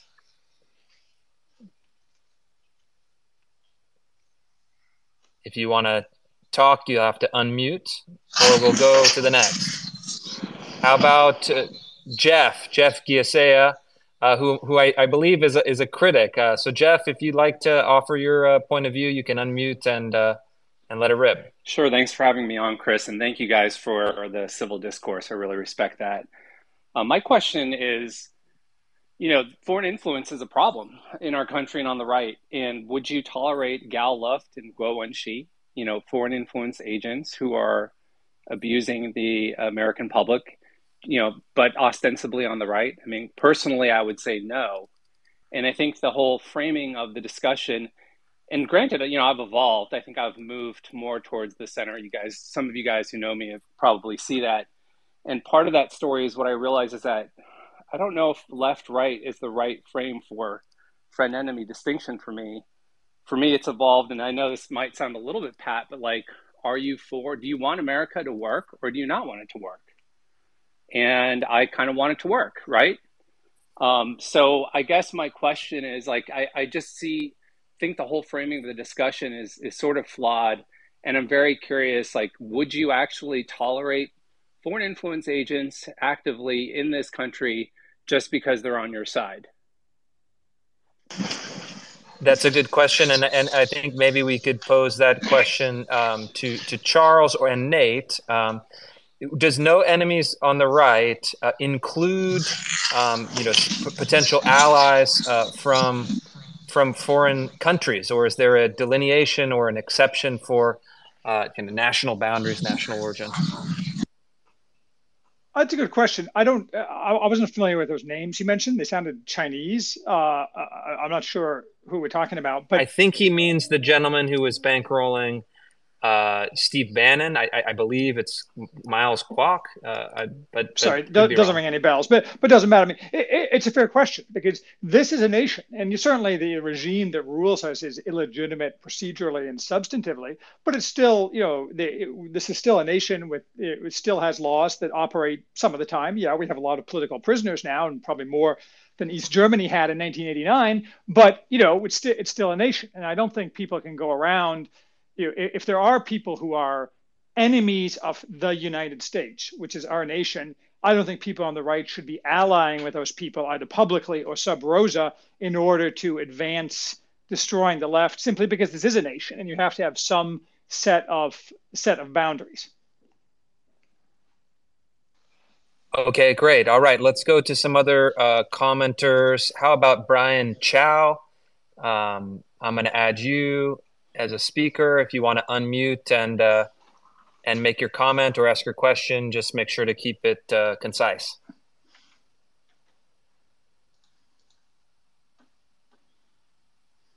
Okay, looking like uh, we might, might be having some uh, some technical difficulties or stepped away. Um, you know, I, I think that one of the questions that I have been considering is one of basic coalition management. And so, you know, anyone who has spent a time in a large organization will realize immediately uh, that sometimes there is addiction through subtraction. And I think political movements, that's even more important because political movements, uh, both left and right, uh, center, ha- always attract people um, who are uh, interested in power, who are, um, you know, uh, uh, who have the desire to to to dominate or to manipulate or to exploit. Um, this is something inherent to to politics because of what it is.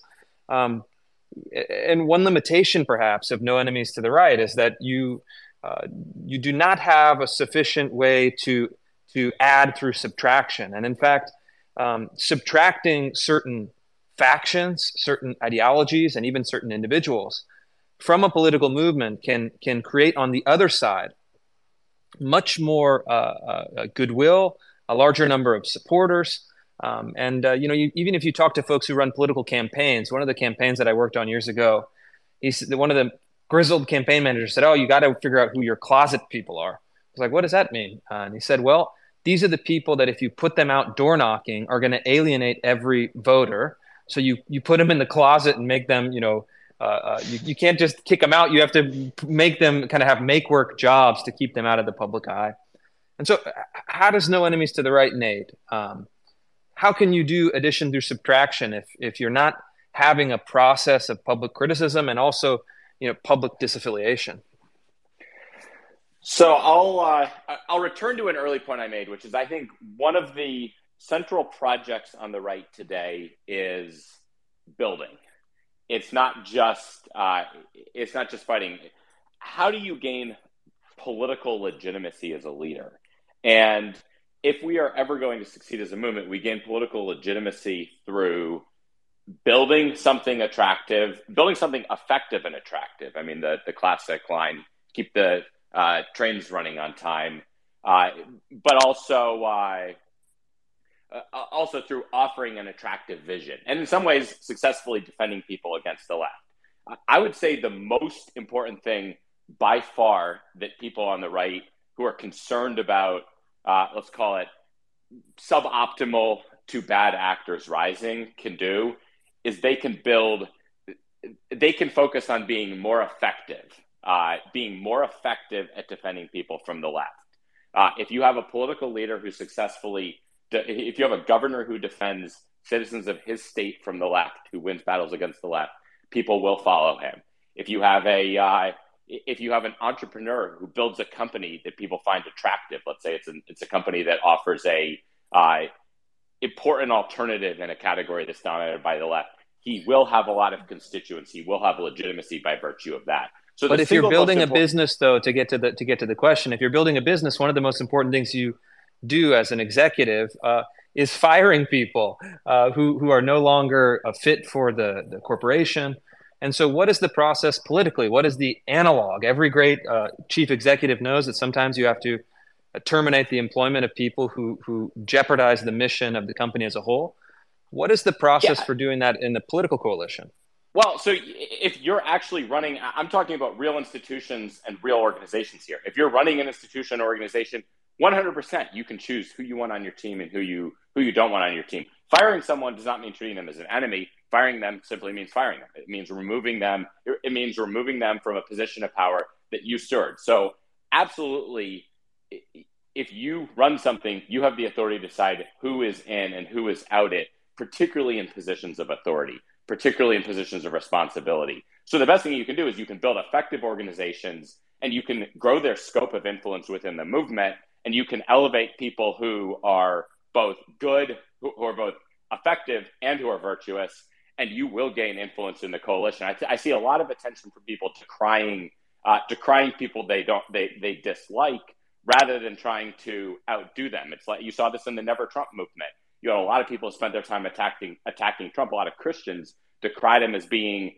uh, supposedly an immoral, the, sort of grossly immoral man, uh, and yet none of them were as effective at challenging political correctness in the country and taking it head on as he was. Many of them lacked the courage to ever do that, and so they he gained a natural legitimacy by being willing and capable to take that stand against something that was widely recognized as a threat. I think people people would do well to spend way more time thinking about how they can effectively fight the left. And I'll I'll, I'll, I'll give I'll I'll use you as an example. You I don't know where you formally come down on this question of no enemies to the right, but you have an enormous amount of legitimacy in the movement, enormous amount of credibility in the movement because you've been effective at fighting the left. People follow you you can decide who you want to elevate and who you don't want to elevate, and you can exclude people uh, from uh, giving them influence whose views you find abhorrent. And you've earned that right as someone who has effectively won battles against the left. Uh, and I've noticed you, I, I, haven't seen you ever attack people to the right. You haven't needed to direct your guns at people to the right to be able to gain that influence. So I think that's a model that far more people should follow. And if more people on the right spent their time focused on those questions rather than uh, rather than these questions of who to exclude, our movement would be in far better shape. Well, of course, I, I, I, I'll, I'll take the compliment, and uh, you know, my own my own belief is that uh, you know those who would cynically attack people on their right to advance their personal career interests or uh, renew their MSNBC contracts or to solicit uh, the billionaire bucks uh, from you know the, the, bulwark or you know bill kristol uh, th- that is done um, not oriented towards the common good towards the advancement of the conservative movement uh, and towards any higher principle it's actually done quite cynically and so i think that is an easy case uh, where that can be uh, and, and, should be force, for, forcefully rejected and i know i've had to deal with those kinds of criticisms um, uh, and and so I, I, feel quite sympathetic. Um, let, us take some other, you know, before we get to Neil, who has his hand up very patiently. Let's take some speakers. I have uh, who actually has written an essay on this. As I was researching what people were saying about No Enemies to the Right, uh, Kryptos had uh, an essay that uh, that you can, you, you, I would recommend you read. Uh, quite forceful. Um, so, Kryptos, why don't you uh, share your point of view um, with with the audience? We now have more than a thousand people listening here in the space. Well, thank you for, for giving me the opportunity to speak. Um, one of the, the problems here, I think, that we run into is that we approach this whole problem of no enemies to the right from a managerial perspective. In a sense, we want to write a policy that can absolve us of guilt in our actions. And so we're looking to find sort of the perfect formula, the perfect, you know, um, diagram of these are the right situations, these are the right people. We can itemize them off, and then we can fob off responsibility. And in some ways, you, you can't really fight managerialism with managerialism. So, in many ways, what we're really looking for is a new kind of person. So, um, you know, Neil was quoting scripture and so forth. You know, if if you look at, like, say, what Josiah did um, at the you know in his reign in terms of, of battling his nation. Um, it's it's fairly bloody, and um, you know there is a passage in Proverbs um, 26, 4 and 5, where the first passage says, um, correct a fool, or, you, you know, uh, don't correct a fool lest you get into his folly. And the very next verse says, correct a fool um, lest he remain in his folly. And so you ask the question, well, why do you have two opposite verses right back to back? Well, it gets at the nature of wisdom. Sometimes in these moral questions, you won't know the answer until you get there. And so even Neil himself was saying, well, we want people to be right, we want people to be good, we want to always pursue rightness. And then he came back and said, well, you know, not every choice is good or evil. Some choices are between the lesser evil and the greater evil. Well, a lesser evil is still. And sometimes, you know, in terms of, and this is why the, the, the, the priest, the pastoral role is different from the role of the magistrate, because the magistrate has the power of the sword. And sometimes the power of the sword means you have to do hard things. And sometimes you have to keep, you know, in some sense, almost like bad or ugly people on a short leash because you need a rabid dog from time to time. And sometimes your rabid dog has to be put down. Now it's it's a hard thing, but you know Jacques Ellul talked about this this necess- this idea of doing what is necessary in a sinful world, and in his book Violence, he says a lot of times we want to take the position of the high road, and that makes us either ineffectual or hypocritical. And Ellul says oftentimes we want to take the high road because it's easier. So, for example, take the pro-life movement, right? We want to be seen as being pro-life, but he says, you know, you got what 60 million babies who've been killed, and you think of how many people died in the Holocaust. So wars have been started for less. So, in a sense, are we really serious about ending abortion? In a sense, maybe blowing up abortion clinics, you know what I mean? Going to war with the abortionists, or do we just want to be on the high road and always be on the high road and take what victories we can get? And no enemies to the right is a recognition that the exigencies of power sometimes require you to do hard things and to work with bad people and to actually do the lesser evil, which is still evil. And that's so really what you're looking for is a wise leader who can be trusted with that kind of power, I guess. And that's what I that was that was basic over two essays kind of point that I made I think as quick as I can make it here in this space. Again, thanks. Okay, let's let's go to another uh, commenter, Athenian stranger, uh, who is a uh, a student of philosophy, and I'm I'm very excited to get his perspective uh, before we get some more feedback from the uh, four panelists. Yeah, th- thanks so much for the mic, uh, Chris. one thing, and this sort of dovetails on what Kryptos had just mentioned there. Um, in many respects, and so this is going to go back to Wokal's apparent criticism of uh, Charles on understanding the Enlightenment, but I'm also going to be able to wrap uh, Neil up in this as well. Uh, in many regards, this is just basic Machiavelli 101.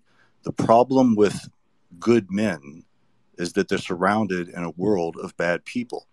And so, if you try to make these fundamental uh, principles your guiding uh, practice, uh, you're just going to fail. I mean, you might be able to, you know, go to sleep you know, with a, a, a fine conscience. But that's not how war works. I mean, that's absolutely not how war works.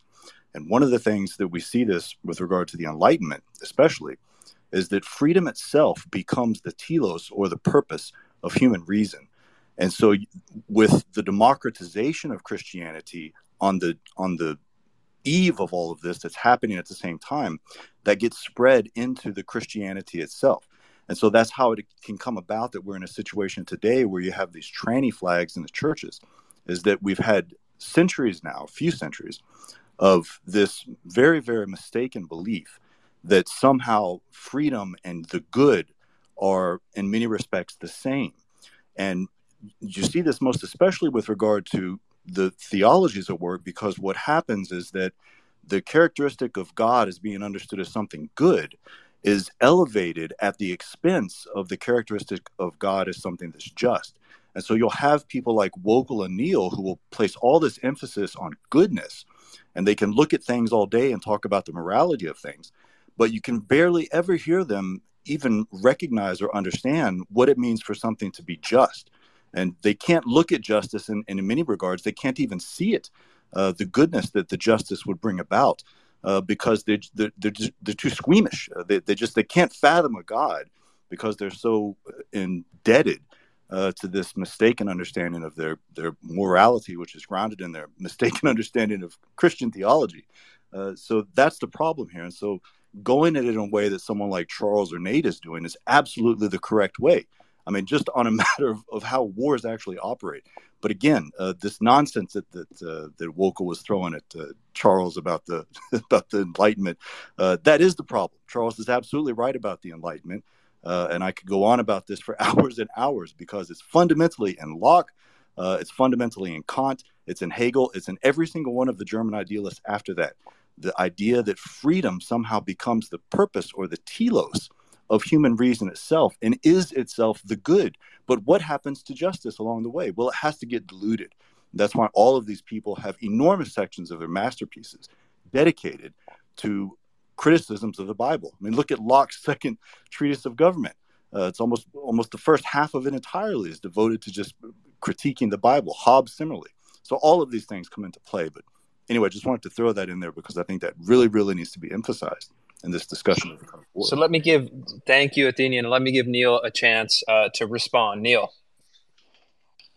Well, I would just say that uh, I don't discard God's justice, and I have a very traditional view of God's judgment and hell. And uh, I do think for the non Christians listening, traditionally Christianity does believe that God is both good and holy and just, and that uh, that we all deserve condemnation and that that's why Christians cling so tightly to the cross of Jesus because on the cross is how God can be both just and the justifier of those who trust in Jesus who paid for our sin.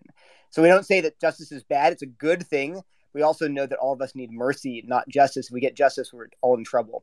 Uh, but I wanted to go back and tie some things together that uh, Nate said actually. He pointed out that we live in a left dominated society. The media is largely, almost entirely controlled by the left. Uh, academia is you know sometimes ninety percent, ninety five percent, ninety nine percent uh, progressive, and I think that needs to inform how we approach prudential considerations. So I've spoken almost entirely about morality and theological concerns I have with NETR. I wanted to circle back though and talk about pragmatics and coalition building, Chris, because you mentioned that. Um, so because the left is dominating the media and the elite power structures, places in society, we have to acknowledge that when we go about our coalition coalition building and especially when we go about critiquing things. So charles said repeatedly that the reason that conservatives punch right the reason conservatives you know say things and criticize and cancel to their right is because they're virtue signaling. They're trying to get accolades. They're trying to suck up to the left. Well let me offer another possible motivation. You can prudentially punch right when someone actually deserves being punched being criticized because you realize that because of progressive dominance in the media, they're going to blow up all of your greatest faults and flaws a thousand times fold. It's totally unfair. But when you have some crazy far right leader who claims to be part of your movement, they're going to interview him a hundred times more often than they interview average rank and file, thoughtful, careful, uh, prudential, grounded conservatives. That's just the, the reality we're living in. Well, because of that, you might you actually should feel a special prudential concern to gatekeep your movement because you know you're going to be treated unfairly. If you're on the right, you're going to have the microphone thrust in the face of the worst possible people. So you don't have to be sucking up to the left. You have to just acknowledge the reality that you're going to have people in your coalition the left is going to pounce on, make them your poster children. So you have to say, definitely, we have to be extra careful to keep those people out of the public eye, out of our organizations, out of a place where they could do our movement harm. So I actually argue the sort of the opposite is true. That yes, it's unfair that we have to sort of gatekeep more uh, scrupulously than the left does. They can embrace radicals and we can't. But that's the reality of where we live. We want to be effective and truly realistic about our politics, our prudence. We have to act. So all the more reason to keep the crazies that we actually don't like out of our leadership. Okay, and, and Nate had his hand up. Nate, I'd like to give you a chance to respond before we go to other commentators. It looks like uh, Prodigal is uh, in, in, in at the top of the queue, so we'll go to Prodigal um, after we hear from Nate. So I think Neil Neil touches on a key tactical point, and I would say until we until we can defeat that frame where the left gets to decide what the discourse is, we are under their thumb and we're guaranteed to lose. We as a movement need to be independent and we need to train people that the left cannot control the discourse, that they cannot decide what associations, uh, a standard that they never apply to their own radicals, by the way, what, what, what associations are toxic and beyond the pale. And I think Americans are learning that. I think we're in a world where people are quickly growing tired of uh, these tedious associational attacks. Uh, they know that they're they know that they are no longer good faith. If, if they believe that the left, if someone believes the left's moral frame, they will accept that. Uh, most of the people we're trying to recruit don't believe the left's moral frame. They know the left. Uh, they know the left does not have a moral compass, and so they're starting to realize that uh, the left's standards applied to judge the right are uh, are increasingly meaningless. So I, I, don't think we need to fear what Neil says there as much as he says. I think that we need to find what we really need to spend time doing is finding an alternative moral high ground uh, argument. And I'll make I'll, I'll just quickly outline that, which is we can take the high ground without fearing association uh, with people who have views that we disagree with by recognizing. Uh, first off, that we're in pursuit of a moral cause. If I believe I'm pursuing a moral cause, I don't mind making common cause in some cases with someone who doesn't share all my views. I, am going to do that. I'm only going to do that if I believe and if I can articulate why I believe that is eh, toward an end that is actually better and more virtuous than, the, than what the left is offering. And second of all, we know that people grow. People are not uh, people are not permanently attached to certain views. So if someone is wrong, you don't need to denounce, uh, ostracize, or remove him uh, you can recognize that he's someone who may be developing his views, and there's there's plenty of room to reason with people to our right. Uh, there's plenty of there's plenty of opportunity to reason with people whose views we may not disagree with and move them in our direction. I think that's a more attractive. It, it's a it's a much stronger moral high ground, one that recognizes grace, one that recognizes uh, the value of virtuous ends, uh, and, and that's that's an alternative view to the one the left imposes, where uh, where such people impose a taint that we need to uh, run from or apologize for. So I think it's it's putting forth our own moral high ground that justifies the nature of the coalition that we choose, rather than uh, submitting to the left. Well said. All right, let's go to some commenters. I said uh, Prodigal would be able to speak, and then we'll go uh, to to Mark Granza from IM, IM 1776 uh, prodigal, uh, you know, let it rip and uh, and be be be concise. Yeah, I'm going to try to be as concise as possible. Cut me off if you need to. I mean, I, have heard a lot of non-serious arguments advocating we should focus our time, attention, and resources on attacking the right that really fail to con- confront the current state of the country. Right, the U.S. is bleeding out culturally, economically, geopolitically. But if you listen to a number of people here, they think our attention should be divided from the true threat that's facing all of us even people on the left who don't realize what they're helping to achieve.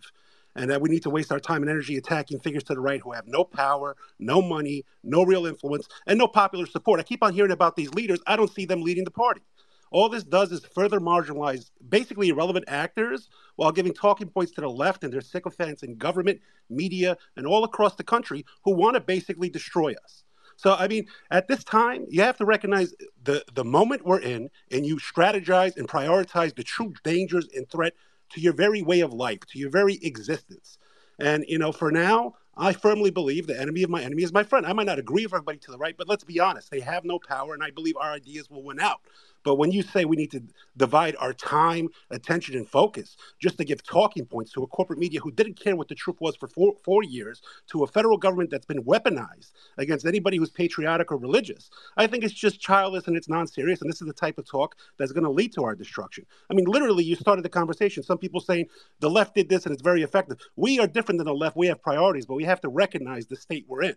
And after we gain some influence or control in the government, the institutions, culture, media, then we can deal with this. But to say this is something that we need to focus on or something that's a serious threat to us, it's a joke. And, and, and this is the exact you know thing that you, you don't understand the ruthlessness of your enemies and you're falling back on ideals that are impractical on dealing with the battle ahead. And you know I'll, I'll end with this like you know you share nothing in common with this enemy they want to destroy you your culture your religion everything you believe in but you want to sit back on these ideals, let them weaponize your empathy against you. I believe the one speaker, Neil, You keep on speaking of Christian values. I see the Catholic Church and other other Christian groups. They have no problem with the border wide open. Seven plus million illegals here, while Americans, uh, you know, the, the, youth are the highest in home with their parents since the 1940s, paycheck to paycheck. The country is collapsing. So, where, uh, I, uh, based on your religious uh, values, how do you feel about all these, you know, economic migrants? You know, they're not refugees right? Where do you land on this? Because the Catholic Church, a number of NGOs that claim to be religious, wholeheartedly embrace it. So I'm curious where you stand on this. Prodigal uh, forcefully uh, forcefully argued. Neil, um, uh, if you can respond in just two words, uh, you know, just a few words, and then we'll go to Mark. Well, yeah, I, I will say on immigration, I do believe in secure borders. I don't think we should have open borders or porous borders. That's just not really relevant to what we're talking about tonight. Uh, but I do think the larger point that you're asking is uh, why am I so focused on morality and theology? And I would just respond, and not practical stuff, not actually getting into, deep into politics and defeating our enemies. And I would just keep pressing on this point. I'm making a biblical argument. If you're not a Christian and you say, Well, I don't believe the Bible, yeah, I'm not really speaking to you. I'm speaking to Christians who are committed to doing what the Bible says and just asking themselves, Can I honestly say the Bible command, commands me to ignore people that do sinful, evil, wicked things on my, if they're on my right? The Bible does not command that, and so I can't I can't require it. I have to actually reject it. That, that's what I have to say. All right, and then uh, Mark Granza from IM, IM 1776 uh, you actually hosted uh, some exchanges, including with your editor Daniel Miller, uh, an interview with with Charles Haywood that I thought was uh, quite insightful. Um, would love to hear uh, your perspective. Yeah, thanks, Chris. Yeah, no, I generally agree with the with the um, with the you know the proposition of in favor of the enemies to the right. You know, Charles made it pretty clear that um, the principle itself is, is more tactical than actually having any so like more component to it and sort of But actually, I have a, uh, might be a little bit of a segue, or maybe like a backtrack a little bit because I, I did. I actually didn't feel like it was properly addressed this, and it's something like I've been thinking about it for some time. You we have been thinking about it with the publication, and and like one my impression that you know throughout this space and throughout this general debate in general, like this this sort like idea is, is usually taken for granted. I think it was uh, Neil just recently said that you know the left controls the uh, um, the power networks. And like one of the ideas that we've been of like considering, and, and I think there are there is some evidence to this, is that actually the power network in many the power networks in many ways are controlling the left. And and uh, so this in a way is like the the um, the true believer question that I want to propose, or that you know, like I said, I don't have the answer myself, so I'm more curious to hear, especially like someone like Charles and Nate, think about this. Um, what is um, well, is there the possibility that this like constant framing of these like um, you know issues that we're facing as like left and right is like strictly based in um, on ideas themselves?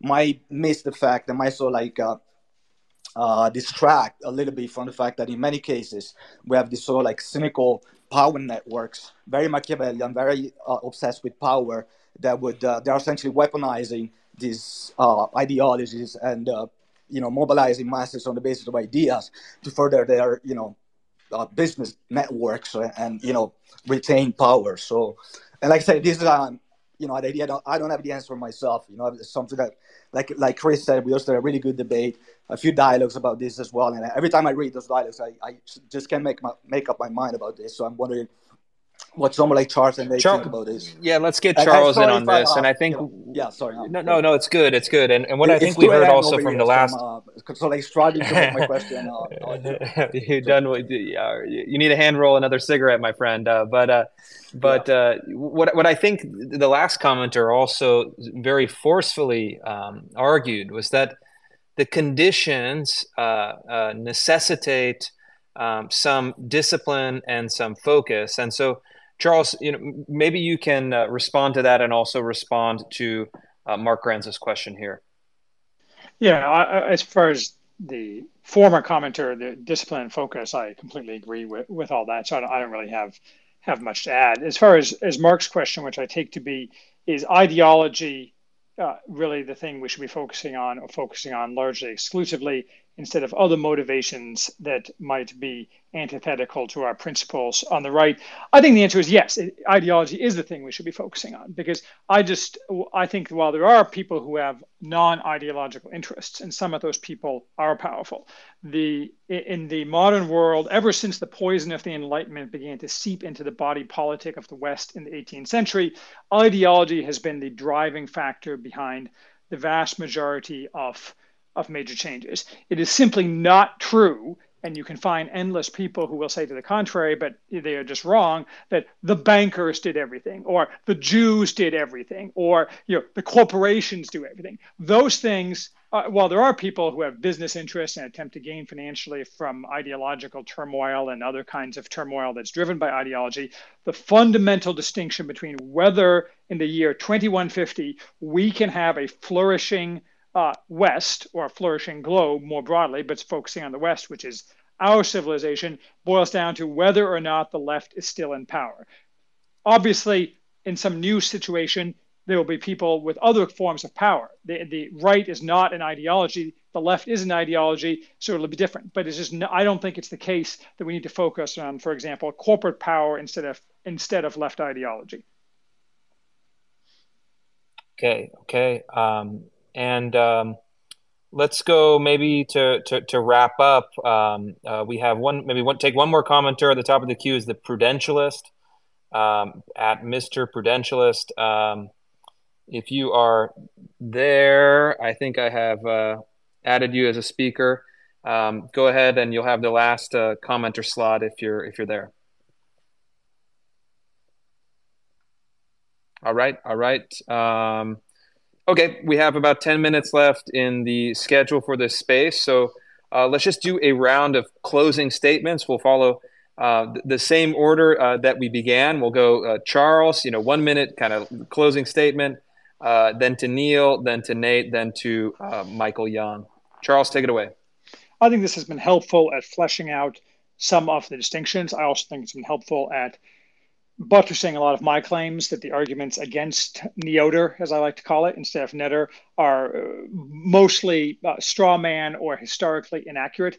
Uh, or uh, at least here, they've they've been high level arguments as opposed to a lot of the kind of mendacious arguments you see otherwise. So I think this is very helpful in fleshing things out. I think it'll be very helpful if people are interested in this to go particularly to the uh, IM 1776 colloquy I had with Daniel Miller that kind of kicked off this most recent round of discussion on here. And that does expand on some things we didn't really touch on. For example, Neil was complaining, uh, I think some justification that I kept emphasizing that virtue signaling was a key reason for people on the right to identify people on the right as enemies.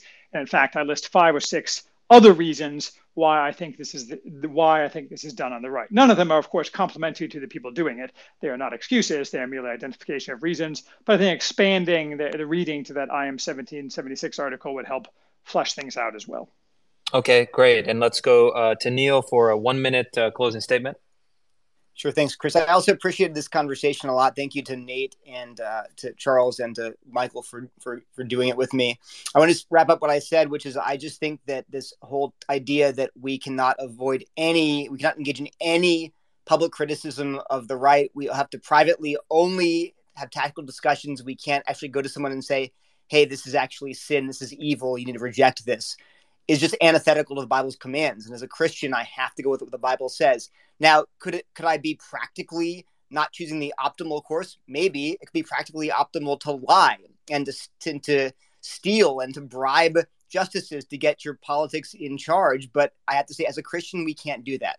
So I just encourage people, if you're not a Christian, if you're a Christian, ask what does the Bible have to say about how we engage in politics? What comes first, theology and morality, or pragmatism? Number one. And then if you're not a Christian, obviously, I have to say this as an evangelical, Christianity is true. And uh, I know that we're in a political space, but I always want to say that what comes first is eternity and spiritual things. And so I really want you guys to all uh, ask yourself, while I'm considering politics and debating best tactics for our country, ask yourself, uh, uh what's happening with my with eternity? Uh, our country's not going to be here forever, guys. No country is. The Hittite Empire is gone. the Egyptian Empire is gone. Uh, but Christ's kingdom is eternal. So ask yourself where you stand with regard to that nation and the country. Thanks. Nate Fischer, let's get your closing statement. Yes, and thanks. Uh, thanks for this conversation. Uh, so I'll go back to one of the underlying questions: Why do we have enemies at all? Uh, Lenin was repeated to say that you may not be interested in war, but war is interested in you. And uh, I think this is this is what we have to remember. I uh, I built my career building businesses. It's still what I would rather do. I certainly don't want to focus my energy on engaging in war of any sort and uh, much less war with other Americans. Uh, unfortunately, the left will not allow that. They uh, they chose war with us, and they have a dominant position in society that they are using to destroy our institutions, to destroy our way of life, our communities, to attack our children. And so they have chosen to make themselves our enemies. We didn't choose them as enemies. They chose they chose the enemy framing and it's our moral duty to fight back against that. I would say outside of this war of necessity, I'm not looking for more enemies. No one on the right, at least unless they unilaterally decide to declare war on me, presents the same threat that the left does today. So I see no reason to try to destroy their life. I would say focus on what matters and focus on building wherever we can. Okay, and uh, Wokal Distance, your your your closing statement, and then I'll uh, close the space with some of my own uh, reflections. Part of the reason that I take the perspective that I take is because the province that I live in is the province of Saskatchewan, and between 1944 and 2007, the far left party in Saskatchewan, the NDP, NDP party, won 13 out of 17 elections. Two of those elections were won by Liberals.